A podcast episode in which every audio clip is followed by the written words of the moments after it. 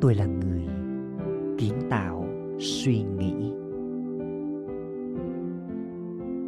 Tôi chọn tạo ra những suy nghĩ tốt đẹp mang tính xây dựng.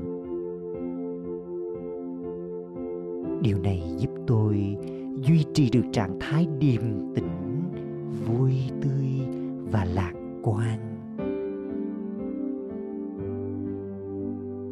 Tôi không vội vàng phản ứng trước bất kỳ tình huống nào. Tôi kiên nhẫn quan sát, thấu hiểu, rồi hồi đáp theo hướng tích cực.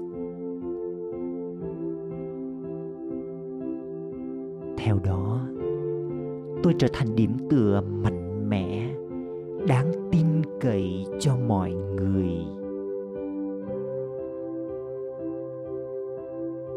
tôi sẵn sàng đối mặt và ứng biến linh hoạt trong mọi hoàn cảnh.